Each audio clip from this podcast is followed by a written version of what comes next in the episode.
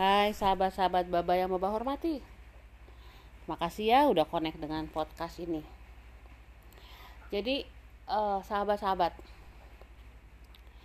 Podcast ini mau berbicara mengenai connecting dot and line. Wah apa tuh ya? Dalam bahasa Indonesia nya menghubungkan titik-titik dan garis. Jadi ini dihubungkan dengan konsep dimensi ini sangat menarik teman-teman. Kalau teman-teman benar-benar punya waktu nonton sampai akhir mengerti si pola pikirnya ya. Jadi dalam perjalanan hidup baba ada satu pertanyaan yang terus mengikuti ke mana pun baba pergi. Apakah hidup itu hanya sekedar lahir, dibesarkan, menderita, mengikuti peraturan-peraturan masyarakat ya seperti harus menjadi uh, anak dengan nilai bagus di sekolah, bibit bobot bebet dalam memilih jodoh, lalu harus punya pekerjaan yang terhormat, lalu materi punya mobil, rumah dan lain-lain, bisa traveling dan lain-lain, lalu berkarya bagi masyarakat membagi ilmu, lalu that's it gitu ya. Lalu punya cucu, ngurus cucu, dan mudah-mudahan dapat mantu yang menyenangkan sehingga cocok sama anak-anak kita lalu kita hidup happily ever after. Ya, jadi itu adalah konsep dari manusia bumi.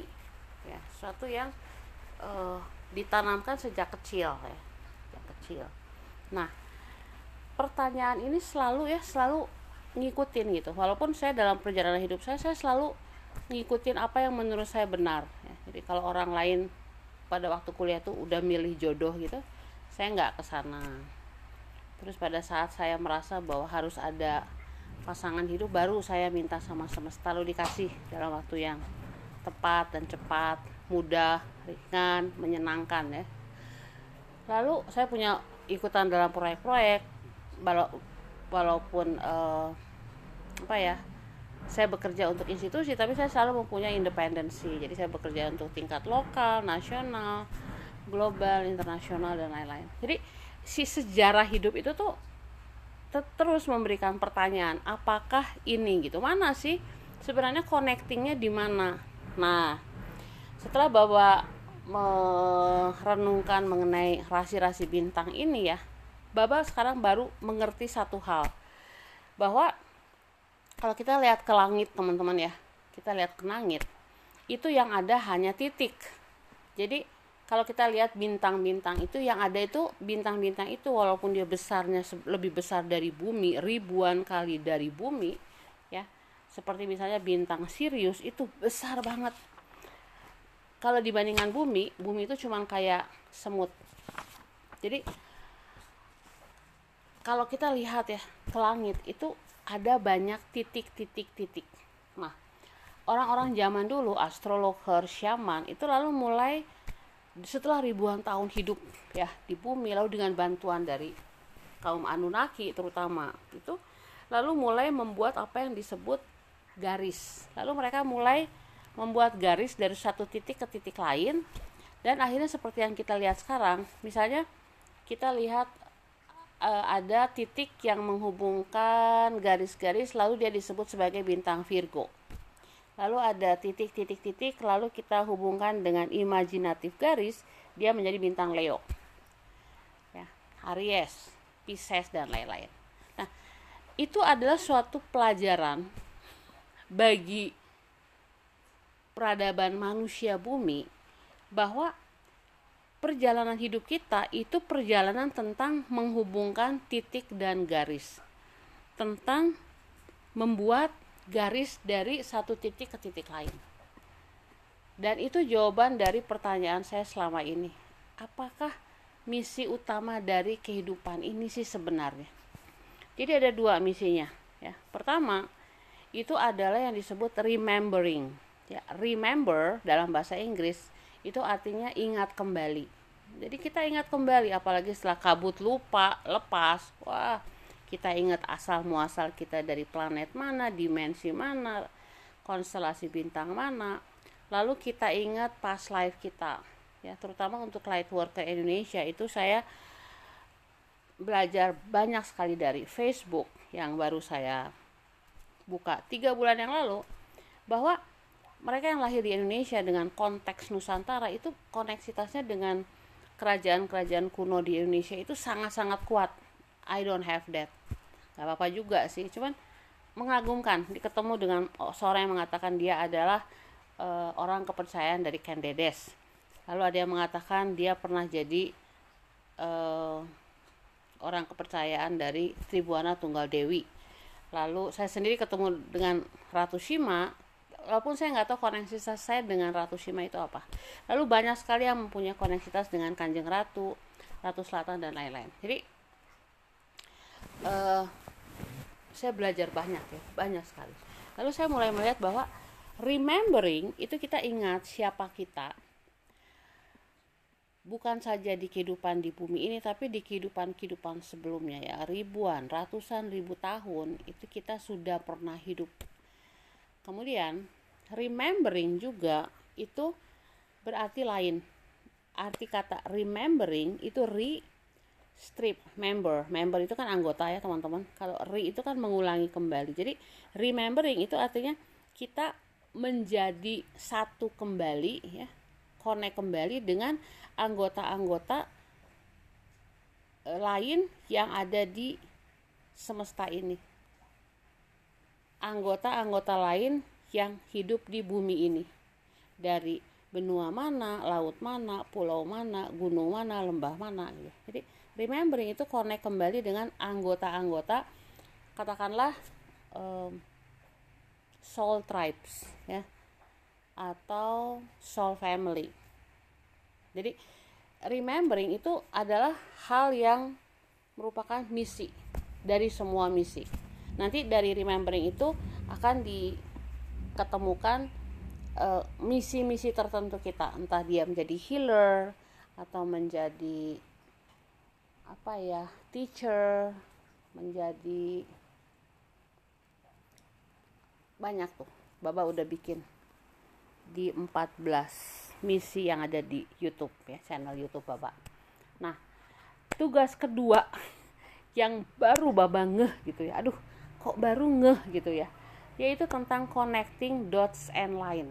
Seperti yang dilakukan oleh para astrologer astronomer dan para shaman pada waktu itu. Ketika mereka melihat ke semesta itu mereka menciptakan line-line yang akhirnya sekarang kita ketahui misalnya seperti konstelasi Cepheus, konstelasi Draco, konstelasi Hercules, lalu ada banyak lagi selain 12 rasi bintang yang kita ketahui.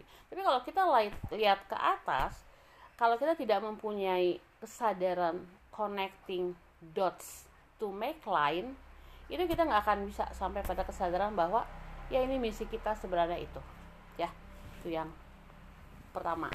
Nah, kemudian Bapak selalu bertanya gitu ya, masa sih hidup cuma sebegini gitu ya? Walaupun akhirnya dalam masa transformasi lalu mengerti bahwa setelah kita mati itu sebenarnya nggak ada yang disebut hidup dan mati tapi merupakan suatu kelanjutan kehidupan yang terus menerus kalau itu udah sampai pada tahap kesadaran itu berarti segala sesuatu itu merupakan suatu kontinuitas. Tapi ternyata ada yang lebih dari itu. Karena seperti yang dikatakan oleh Tesla ya kalau ingin mengetahui rahasia semesta pelajarilah frekuensi, vibrasi, dan energi. Lalu frekuensi, vibrasi, dan energi dalam Trinity itu eh, si energinya itu ternyata menyangkut vibrasi dan frekuensi sehingga kaki segitiga yang satu itu yang di sebelah kanan itu disebutnya materi materi dalam bahasa kita itu frekuensi artinya mind vibrasi artinya jiwa atau emosi nah materi itu raga kita. Jadi selalu konteksnya adalah connecting dots. Jadi ada titik-titik yang hanya melalui tingkat pencerahan itu kita tahu apa artinya titik-titik itu dan menghubungkannya. Oke teman-teman. Jadi uh, saya benar-benar bahagia sebenarnya. Walaupun secara fisik saya lagi sakit. Saya udah sakit sekitar hampir apa ya. Sekitar enam minggu ya ini badan kayak enak banget. Ini saya yakin ini kayak tahap anak kecil mau pinter. Jadi ada kan kalau anak kecil mau pinter suka panas suka sakit rewel itu sama saya juga. Perut saya sakit nih. Tapi justru dari sakit ini lalu karena saya dipaksa untuk hening diam di rumah nggak terlalu banyak keluar bahkan video-video saya juga nggak seperti dulu ya sangat intens hampir dua hari sekali saya buat. Sekarang kayaknya rada-rada longgar waktunya. Nah, kenapa? Karena memang si raga dipaksa untuk diam. Nah ini ada hubungannya dengan pencerahan tersebut teman-teman. Oke jadi uh, Baba mau bicara soal titik dan garis dari sudut dimensi ya karena di semesta itu sudah diputuskan oleh kreator kita bahwa kita akan bermain to play dengan dimensi. Nah dimensi itu apa sih? Dimensi itu uh, tingkat kesadaran. Dimensi itu blueprint. Dimensi itu mapping kayak live mapping ya. Di dalam live mapping itu ada peta pikiran peta jiwa atau peta emosi dan ada peta raga atau fisik ya di dimensi. Nah kalau kita bicara soal dimensi satu itu adalah titik teman-teman. Jadi dimensi satu itu adalah titik ya. Jadi dikatakan bahwa asal muasal dari segala sesuatu itu adalah si pusat ya kita sebut titik. Lalu pusat itu ingin berekspansi untuk mengalami sendiri bagaimana rasanya menjadi titik. Jadi dari satu titik yang sama itu lalu dia berekspansi kadang-kadang berkonstruksi lalu berekspansi lagi lalu akhirnya kembali lagi ke titik yang sama. Karena itu segala sesuatu yang ada di semesta itu adalah satu. Tetapi dalam proses ekspansi dan konstruksi itu lalu mereka membelah mencari bentuk-bentuk untuk mengalami yang satu itu. Jadi itu dimensi satu titik. Nah kalau kita lihat suatu titik teman-teman itu kalau kita lihat dari uh, apa ya dari dua dimensi dari dua dimensi ya bukan dimensi dua tapi dari dua dimensi itu dia bisa berbentuk seperti sebuah garis. Ya jadi titik itu dia bisa berupa dot titik atau dia bisa berupa garis. Nah titik itu di dalam satu titik itu ada yang disebut alfa dan omega awal dan akhir. Tapi di titik yang sama dan merupakan hal yang sama. Ya jadi titik itu dia merefleksikan dirinya sendiri itu menunjukkan bahwa kita semua mau planet mau galaksi mau semut mau kutu mau amuba mau kita itu berasal dari satu hal yang sama itu ya jadi ada satu titik nah titik itu dia lalu bisa berekspansi menjadi sebuah garis di mana ada dua ujung. Tetapi dua ujung itu yang disebut positif dan negatif itu tetap merupakan satu kesatuan. Jadi positif dan negatif dalam satu garis itu merupakan satu kesatuan yang berasal dari satu titik, tapi dia diekspansikan. Dia dimuaikan. Nah, lalu apa yang disebut sebagai dimensi kedua ya. Dimensi kedua adalah penggandaan dengan menggandakannya dua kali. Jadi namanya bisa macam-macam. Namanya itu bisa macam-macam ya, tapi awalnya itu adalah positif dan negatif. Kenapa? Karena kita bicara soal elektron dan soal proton. Jadi kita pakai istilahnya istilah electricity ya. Kita pakai istilahnya elektromagnetik kita pakai istilahnya tuh yang eh, yang dipakai secara sains jadi intinya positif negatif tetapi si positif negatif itu karena dia berasal dari satu titik yang digandakan oleh angka dua maka dia bisa memakai nama apa saja. Bisa utara selatan bisa timur barat bisa laki-laki perempuan dia bisa feminin maskulin dia bisa cahaya gelap dia bisa uh, yin dan yang ya. Dia bisa dengan nama apa saja tetapi intinya adalah positif dan negatif ya. Nah jadi titik dan garis itu adalah peta. Peta untuk masuk dimensi ya. Dia itu didesain sedemikian rupa sehingga dia itu mengkoneksikan titik-titik yang ada. Ya. Jadi kita sekarang mau masuk ke dimensi ketiga kalau kita berada di atas melihat ke bawah ya. Kalau kita melihat ke at dari atas melihat ke bawah maka yang kita lihat itu adalah uh, titik garis titik garis titik garis lalu bagaimana caranya dengan intuisi kita dengan imajinasi kita itu mulai kita menghubungkan satu titik dengan titik lain atau satu garis dengan garis lain. Nah, hal yang sama bisa kita alami ketika kita melihat ke langit.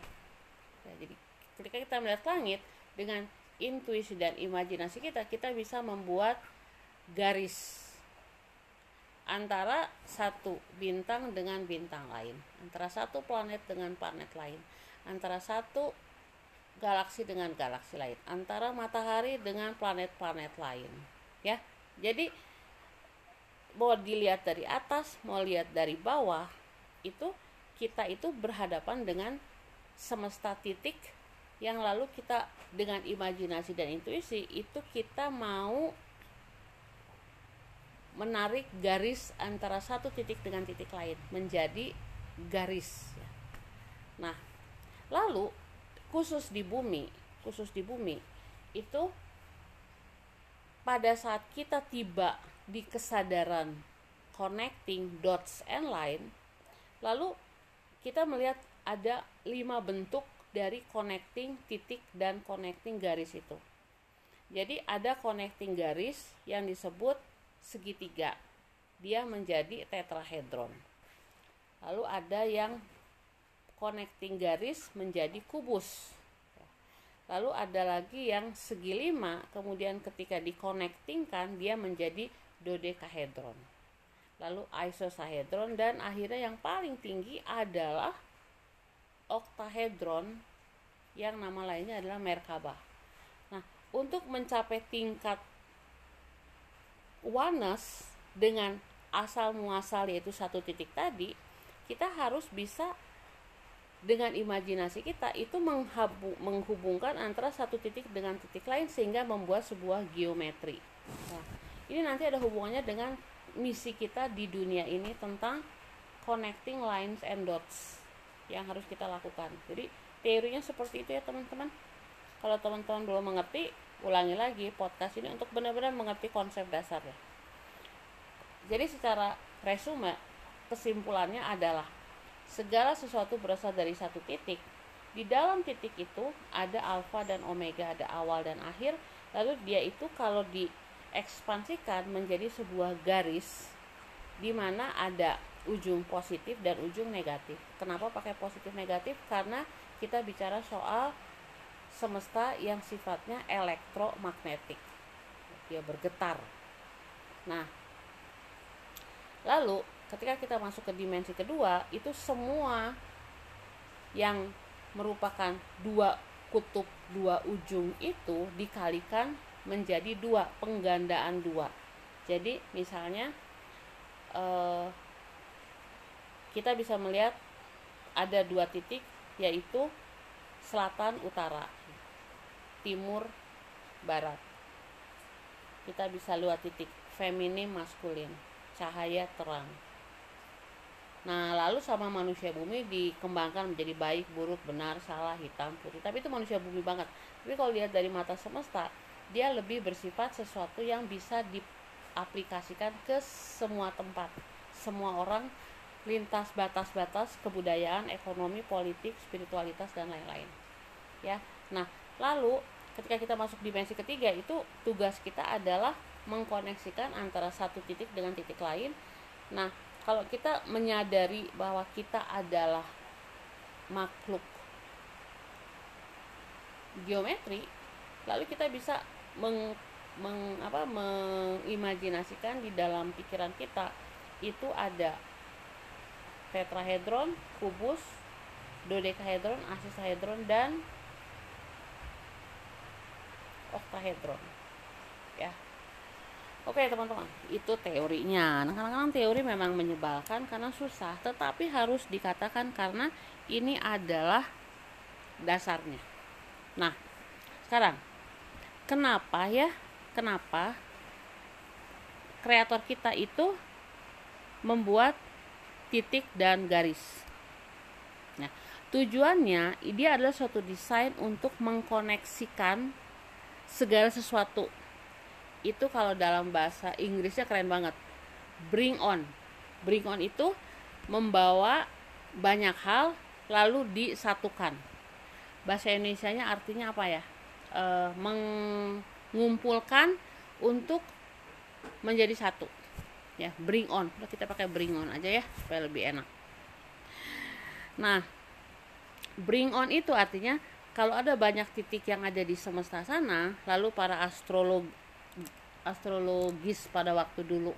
Itu mulai menghubungkan satu titik dengan titik lain lalu membuat garis imajinasi. Lalu mengatakan bahwa ini adalah uh, rasi bintang utara ini rasi bintang selatan ini rasi bintang Hercules, rasi bintang apa Cepheus, Orion, Arcturus, uh, Anturus, Pleiadians dan lain-lain itu adalah untuk apa? Untuk membantu kita connect kembali dengan titik awal dulu. Nah, lalu hal lain yang juga harus diingat bahwa dimensi kedua ya di mana segala sesuatu itu digandakan oleh angka dua itu adalah dimensi yang menjadi dimensi ideal.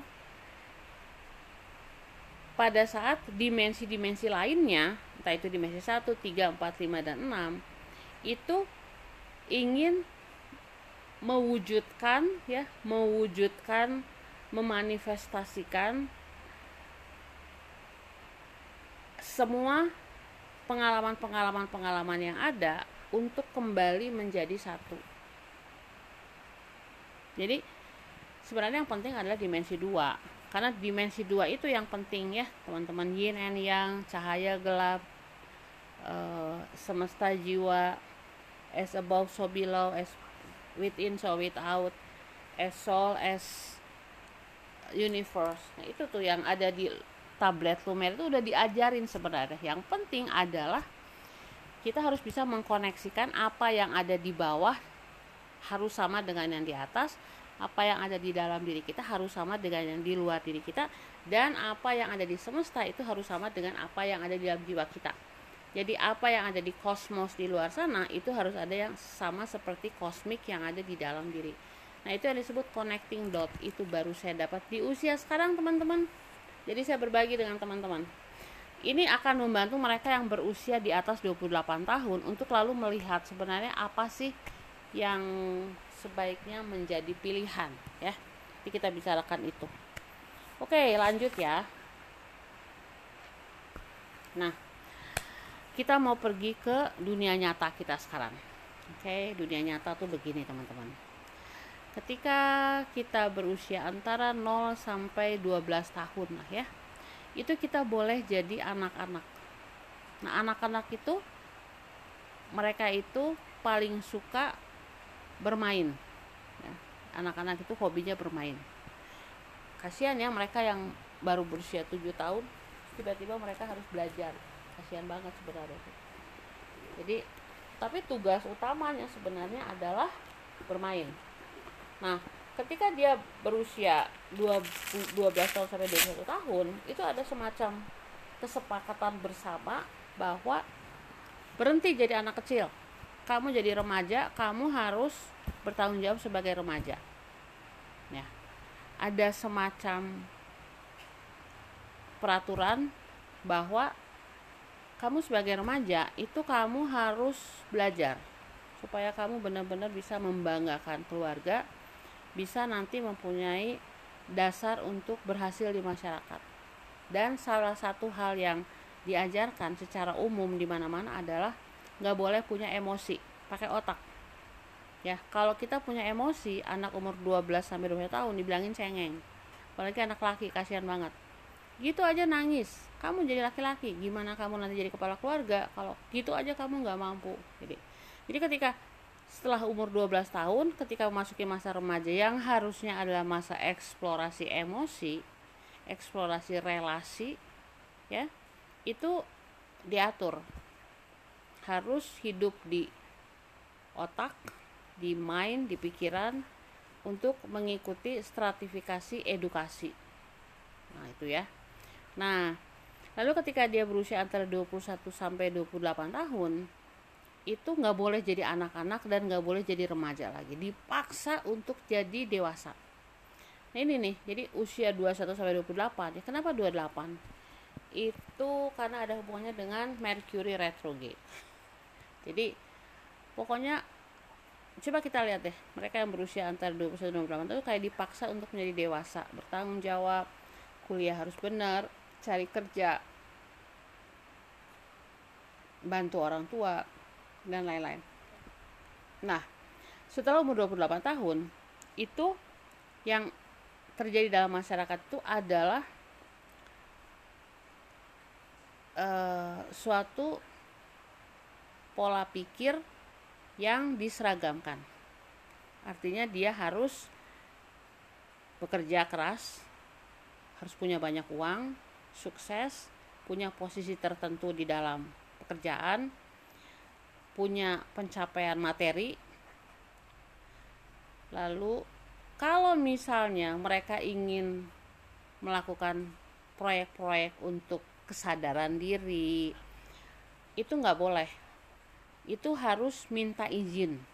Jadi sesudah umur 28 itu kalau kita ingin melakukan hal-hal lain yang berbeda dengan apa yang dilakukan oleh masyarakat umumnya itu kita mesti minta izin ya harus ada permission nah sehingga apa yang terjadi?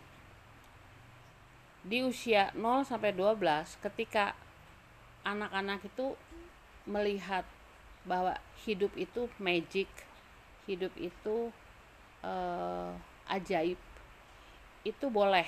Karena kan mereka masih kecil. Tapi begitu remaja dewasa apalagi sudah benar-benar dewasa di atas 28 itu kehilangan sense of magic. Nggak nggak boleh berpikiran di luar kotak semua proyek-proyek yang dia lakukan itu nggak boleh proyek-proyek diri sendiri tapi proyek-proyek kolektif dan kalau ingin keluar dari proyek kolektif itu harus minta izin kalau nggak nanti dia di apa bukan dieliminasi di ekskomunikasikan, dianggap gagal dan mempermalukan keluarga besar. Ya. Jadi itu adalah tahapan-tahapan secara umum ya. Secara bumi. Secara bumi teman-teman. Nah, sekarang kalau kita tahu teman-teman seperti itu ya, kalau teman-teman punya anak remaja ya, janganlah. Mereka tetap boleh menikmati keremajaan mereka ya. Dengan cara seperti apa? Dengan cara melihat bagaimana semesta itu eh, mengatur pola perkembangan kesadaran melalui connecting dots and line. Ya jadi begini teman-teman. Oke. Okay. jadi ketika kontrak jiwa kita dilakukan itu kita masih dalam konteks mind ya. Jadi kalau dalam spiritualitas kosmologi itu ada tiga hal yang harus diperhatikan. Yang pertama adalah mind atau pikiran, yang kedua emosi atau jiwa, yang ketiga adalah tubuh atau raga, ya. Nah, teman-teman perhatikan baik-baik ini. Ketika kita lahir, itu kita masuk dalam raga. Ya, kita masuk dalam raga, dalam materi. Tetapi karena kita baru datang dari dunia spiritual, dunia metafisik, dunia di luar fisik, itu main kita itu masih bekerja dengan sangat kuat. Nah, kalau kita lihat anak-anak ya, anak-anak di usia bayi sampai puber itu konsepnya atau pusat atensinya adalah materi ya, materi jadi eh, yang dilakukan itu adalah mereka mengkoneksikan titik-titik yang ada di depan mereka dengan garis-garis. Contohnya gini, jadi seorang anak itu dia melihat ada kucing, ya, kucing lewat, dia senang sama kucing kan. Lalu ada pohon, lalu ada burung, lalu ada air, lalu ada hal-hal yang bersifat fisik yang dia lihat. Ada ayah, ada ibu, ada saudara-saudara, ada keluarga besar dunia raga yang masih muda ini dia masih dipenuhi oleh bawaan mind atau spirit yang sudah ada pada dirinya sebelum dia ada di dunia ini. Nah, si kemampuan imajinasi menghubungkan bahwa oh, ternyata kalau ada seekor anak ayam itu dia e, tersesat, maka sang induk ayam akan berusaha mencarinya. Atau kalau misalnya seekor anak anjing diganggu, maka mamahnya anjing itu akan menakut-nakuti mereka yang mengganggu anaknya. Jadi itu namanya connecting dots. Itu namanya menghubungkan titik-titik.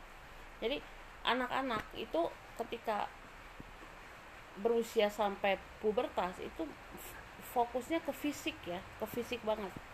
Jadi lalu dia menghubungkan misalnya antara ayah dan ibu antara figur ayah dan figur ibu lalu dia mulai melihat bahwa ayahnya itu secara fisik nggak ada di rumah ibunya ada di rumah lalu dia belajar di sekolah ada guru-guru lalu dia melihat posisi guru-guru itu lebih besar badannya dari anak-anak lalu dia melihat ada kakak-kakak kelas yang badannya lebih besar dari teman-teman satu kelas itu itu semua dalam konteks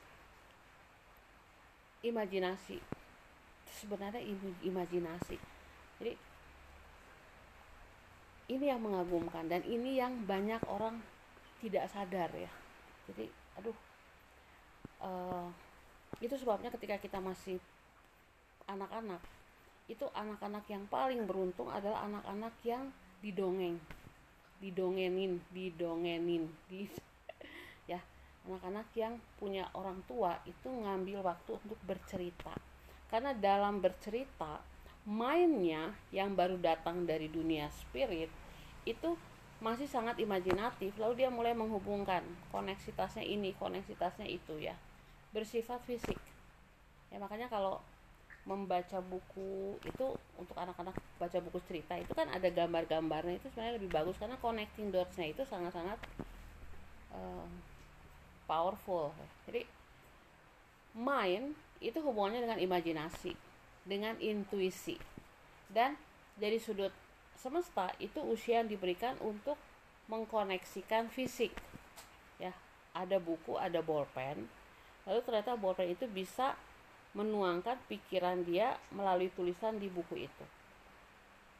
Lalu mungkin dalam game-game atau permainan dia menghubungkan.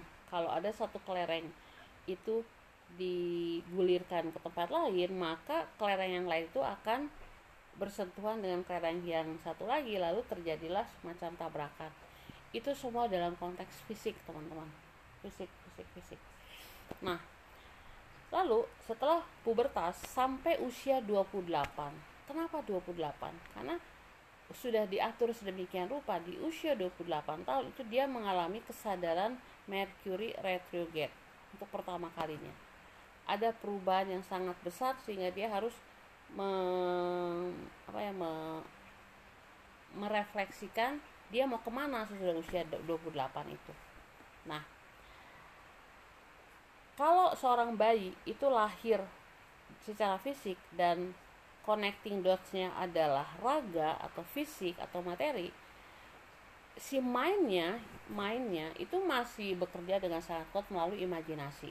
Nah di fase kedua itu imajinasinya itu dihubungkan dengan emosi dengan jiwa dengan emosi. Jadi dia mulai melihat misalnya nih uh, sebagai remaja ya dia mulai mencari cara bagaimana caranya supaya dia eksis remaja. Dengan mengimajinasikan misalnya dia berteman dengan orang yang paling populer di kelas atau ada orang yang terkenal ternyata menyapa dia sehingga semua orang tahu dia eksis. Atau misalnya connecting dots-nya dalam konteks relasi emosi itu misalnya dia cinta monyet. Dia mulai mengkoneksikan cinta monyet itu seperti apa atau dia punya idola tertentu. Ya dia mulai mengkoneksikan emosi idolanya dihubungkan dengan emosi dia ketika dia merasa dia menjadi seseorang karena idolanya seperti itu.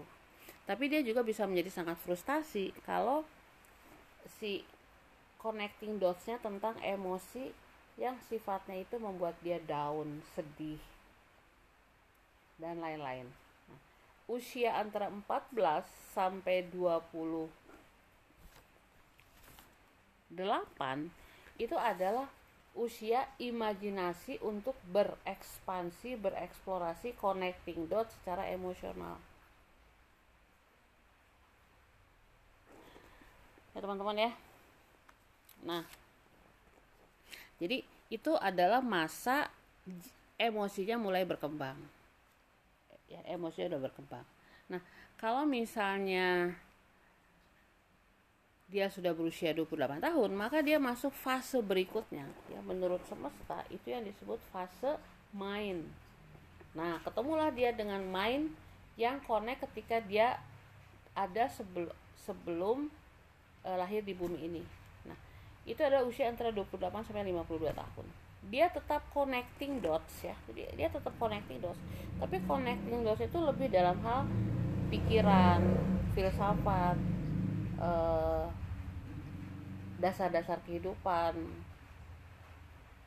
Sesuatu yang jauh lebih besar dari raga dan emosi. Nah eksplorasinya itu harusnya di bidang itu. Nah ketika mereka udah berusia 28 ya sampai 50 tahun itu ada semacam pemilihan connecting dots and line. Jadi mereka sudah mulai berpikir bahwa uh, saya mau memilih teman saya. Saya nggak bisa berteman dengan siapa saja. Saya harus memilih teman saya. Nah, usia itu kalau difasilitasi oleh masyarakat itu menjadi usia yang sangat-sangat magic. Karena dia sudah melampaui suatu proses di mana dia connect dengan materi yang ada di sekitarnya ya. Lalu di usia pubertas sampai 20 tahun dia connect dalam konteks relasi secara emosional. Maka sesudah usia 28 sampai 22 itu semua yang dieksplorasi itu adalah mind atau spiritualitas atau pikiran. Nanti baru tuh dikombinasikan antara kesadaran raga, emosi dan pikiran itu sesudah usia 52 itu dia akan kembali lagi ke fase pertama melihat raga tapi dengan cara yang berbeda. Nah, ini banyak nih orang-orang mulai tiba pada suatu kesadaran ya kalau saya perhatiin tuh aduh orang umur 62 65 72 itu lalu mereka memberikan izin pada diri mereka untuk bermain. Karena itu adalah fase yang harus dilewati ketika mereka berusia antara 0 sampai 14 tahun. Tapi karena masyarakat terlalu memaksa dengan pola yang tadi saya katakan pertama kali ya 0 sampai 12 boleh jadi anak-anak tapi pada usia 12 sampai 21 dilarang jadi anak-anak. Nggak boleh kamu jadi anak-anak. Kamu harus belajar. Jadi remaja bertanggung jawab. Nggak bisa mengeksplorasi emosi. Lalu ketika usia 21 sampai 28 itu dipaksa untuk menjadi dewasa. Ya harus lulus kuliah udah kerja udah nikah udah punya anak.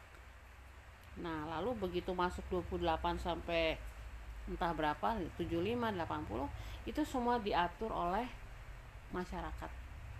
Nah, lalu kehilanganlah magic. Kehilanganlah kemampuan imajinasi.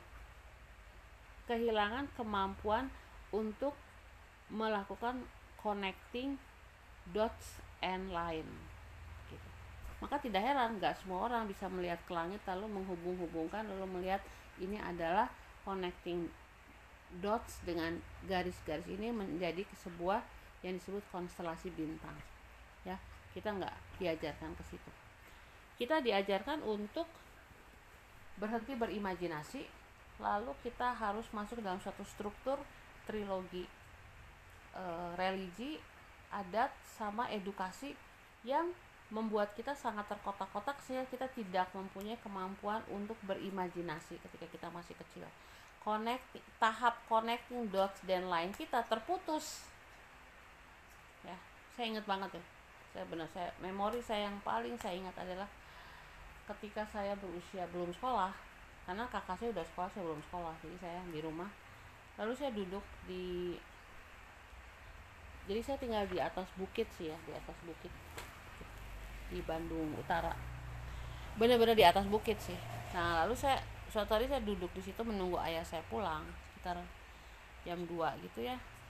Lalu saya melihat di bawah itu ada semak-semak berduri yang membatasi antara jalan di bawah dengan kami di atas. Lalu ada anak tangga sekitar 88 anak tangga saya pernah hitung waktu itu.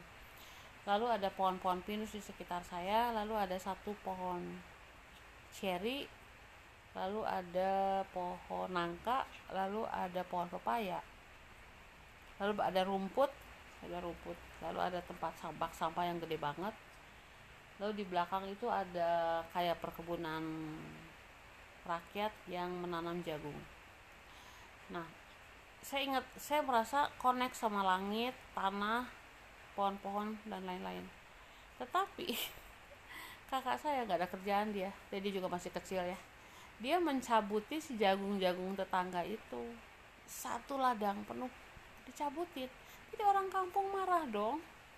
Lalu akhirnya kami nggak boleh lagi keluar kecuali ada orang tua. Kami dikerem di dalam rumah Belanda itu dikunci dari luar. Nah jadi saya ngerasa memang eksplorasi connecting dot antara pohon pepaya, kersen, pinus, semak-semak, pohon nangka, pohon jagung rumput langit itu tidak tereksplorasi dengan maksimal. Tapi orang tua juga nggak tahu ya bahwa harusnya yang dilakukan adalah eksplorasi fisik. Mereka juga nggak tahu. Jadi jadi bagian dari dimensi ketiga yang tidak sadar di dimensi ketiga ya. Kemudian apalagi masa remaja itu masa yang paling sulit. Karena saya ingat banget ibu saya selalu ngajarin jangan pakai perasaan, pakai pikiran. Semua dianalisis secara pikiran. Karena kalau kamu pakai perasaan, kamu nanti terluka. Jangan jatuh cinta. Apalagi jangan jatuh cinta dengan orang yang salah. Bahkan jangan menyanyikan lagu cinta-cintaan. Masih kecil. Nanti aja gitu. Jadi si masa eksplorasi remaja dalam konteks emosi sama sekali nggak terfasilitasi sehingga akhirnya saya berkembang lebih pesat dalam konteks main atau pikiran atau intelektualitas. Tetapi eh, kecerdasan emosi kecerdasan yang lainnya terkubur. Dikubus-kubus. Seperti itu teman-teman ya. Nah lalu ketika saya berusia 28 tahun itu entah kenapa ya mungkin semesta udah ngatur semuanya saya bertemu dengan seseorang. Jadi pada waktu itu saya lagi ngurus visa saya di kedutaan besar Amerika. Nah kan saya pulang ke Indonesia tuh buat e, liburan. Lalu ketika saya pulang itu kan saya mesti minta visa lagi waktu itu. Jadi saya ke embassy. Nah ada seorang Yahudi yang kasarnya minta ampun. Kasar banget laki-laki itu. Jadi ketika kami nunggu untuk minta visa ya untuk dipanggilkan pendaftaran. Laki-laki itu tiba-tiba dia keluar dari ruangan lalu dia caci maki kita semua. Saya pikir ini orang nggak ada kerjaan banget ya.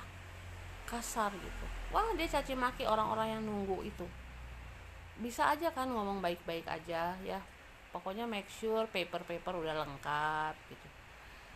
Lalu ketika saya mengurus visa saya itu saya bermasalah karena uh, surat jaminan dari Amerika ternyata belum keluar.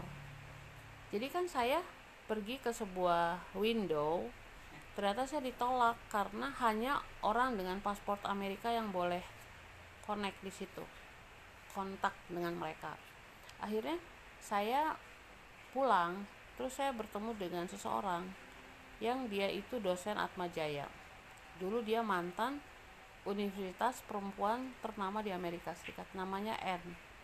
Lalu saya bilang sama N saya cerita dua hal sama dia. Saya bilang saya merasa tidak uh, punya pilihan karena nggak ada orang yang bisa saya ajak bicara. Yang bisa diajak bicara kalau memegang paspor Amerika saya bilang. Lalu yang kedua saya merasa orang Yahudi itu nggak usah marah-marah begitulah. Kita juga kan bukan bukan pengemis yang mau masuk ke negara dia gitu kita juga masuk dengan bermartabat gitu ya. Jadi akhirnya besoknya N menemenin saya ke embassy. Ya. Lalu uh, N langsung ke window. Dia bilang I'm an American gitu oh ya lalu diladeni dia. Jadi si N bilang saya harus pulang tanggal 6 September karena kuliah udah memulai. Itu udah tanggal 1 gitu. Jadi saya mau nggak mau harus dapat uh, visa gitu ya.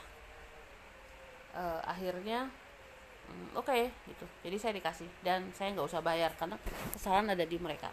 Tetapi si N ternyata dia bilang sama orang embassy dia bilang saya mau bicara sesuatu gitu. Diperkenankan. Lalu uh, dia mengeluh tentang orang Yahudi itu yang marah-marah gitu. Akhirnya ketika saya ngambil paspor saya dua hari kemudian orang Yahudi itu nggak ada loh gak ada. Kayaknya e, dengar-dengar dia ditransfer ke tempat lain. Nah si momen itu itu beberapa waktu setelah saya ulang tahun ke-28 jadi N bilang begini dia pinter banget ya. Dia presiden apa sih universitas perempuan di Amerika Serikat. Dia pinter banget dia bilang gini ke saya. Dia bilang kamu itu mengalami apa yang disebut uh, usia penting 28. Nah, karena ternyata kamu dapat visa dengan mudah dan kamu bisa kembali ke Amerika Serikat, itu menunjukkan bahwa apa pun yang ingin kamu lakukan atau kamu inginkan, kamu akan dapat dengan mudah. Karena itu adalah umur 28 gitu. Waktu saya waktu itu saya nggak ngerti tentang Mercury retrograde lah, saya nggak ngerti. Cuman dia bilang usia 28 28 itu usia yang paling-paling penting dan kalau misalnya kamu melewati umur 28 dengan mulus maka hidup kamu akan mulus. Dan saya lalu saya tahu bahwa dia akan selalu mulus karena akan ada orang yang selalu menolong. Dan saya punya keberanian berkata apa yang menurut saya benar ya seperti orang Yahudi yang marah-marah itu. Kenapa saya tahu dia orang Yahudi? Karena dia pakai topi Yahudi sih jadi saya tahu dia Yahudi. Ya jadi ada semacam kebenaran yang harus saya ungkapkan kalau menurut saya itu salah gitu Nah, teman-teman, teman-teman kalau sudah usia 28, itu teman-teman balik lagi ke usia 28. Lalu cari suatu momen di usia 28 itu yang menunjukkan bahwa hidup sesudah umur 28 itu akan mudah atau susah. Kalau ternyata susah, ganti sama yang mudah. Sesederhana itu. Ya, jadi kita yang menentukan jalan kita. Nah, umur 28 itu usia yang sangat-sangat utama, sangat penting karena nanti dari umur 28 sampai umur 52 itu kita benar-benar diajar untuk uh, mengembangkan main kita pikiran kita. Jadi saya difasilitasi banget oleh semesta waktu itu ya karena saya udah dapat pengalaman-pengalaman yang membuka pikiran sih. Termasuk kuliah uh, filsafat ah gitulah. Ya teman-teman ya. Nah jadi dalam konteks semesta misi pertama kita adalah connecting dots. Nah connecting dots itu kita lakukan dalam hidup kita. Nah itu kalau teman-teman ingin uh, tahu ya aplikasi dari connecting dots itu nanti saya akan lanjutkan di podcast berikut ini. Karena ini uh, bagian keduanya ya. Tapi untuk menutup bagian pertama ini saya ingin mengatakan bahwa dari konteks semesta itu cuma ada tiga hal yang harus diperhatikan yaitu mind, soul, dan body. Pikiran, emosi, dan raga. Lalu ketika kita masih baby masih bayi itu kita punya fisik tapi main kita yang kita bawa dari dunia uh, spirit itu masih ada sama kita. Nah itu memainkan kemampuan imajinasi kita memainkan kemampuan kreativitas kita makanya saya ingat sekali keponakan saya dulu waktu dia masih kecil ya. Dia kalau berimajinasi tuh keren banget loh.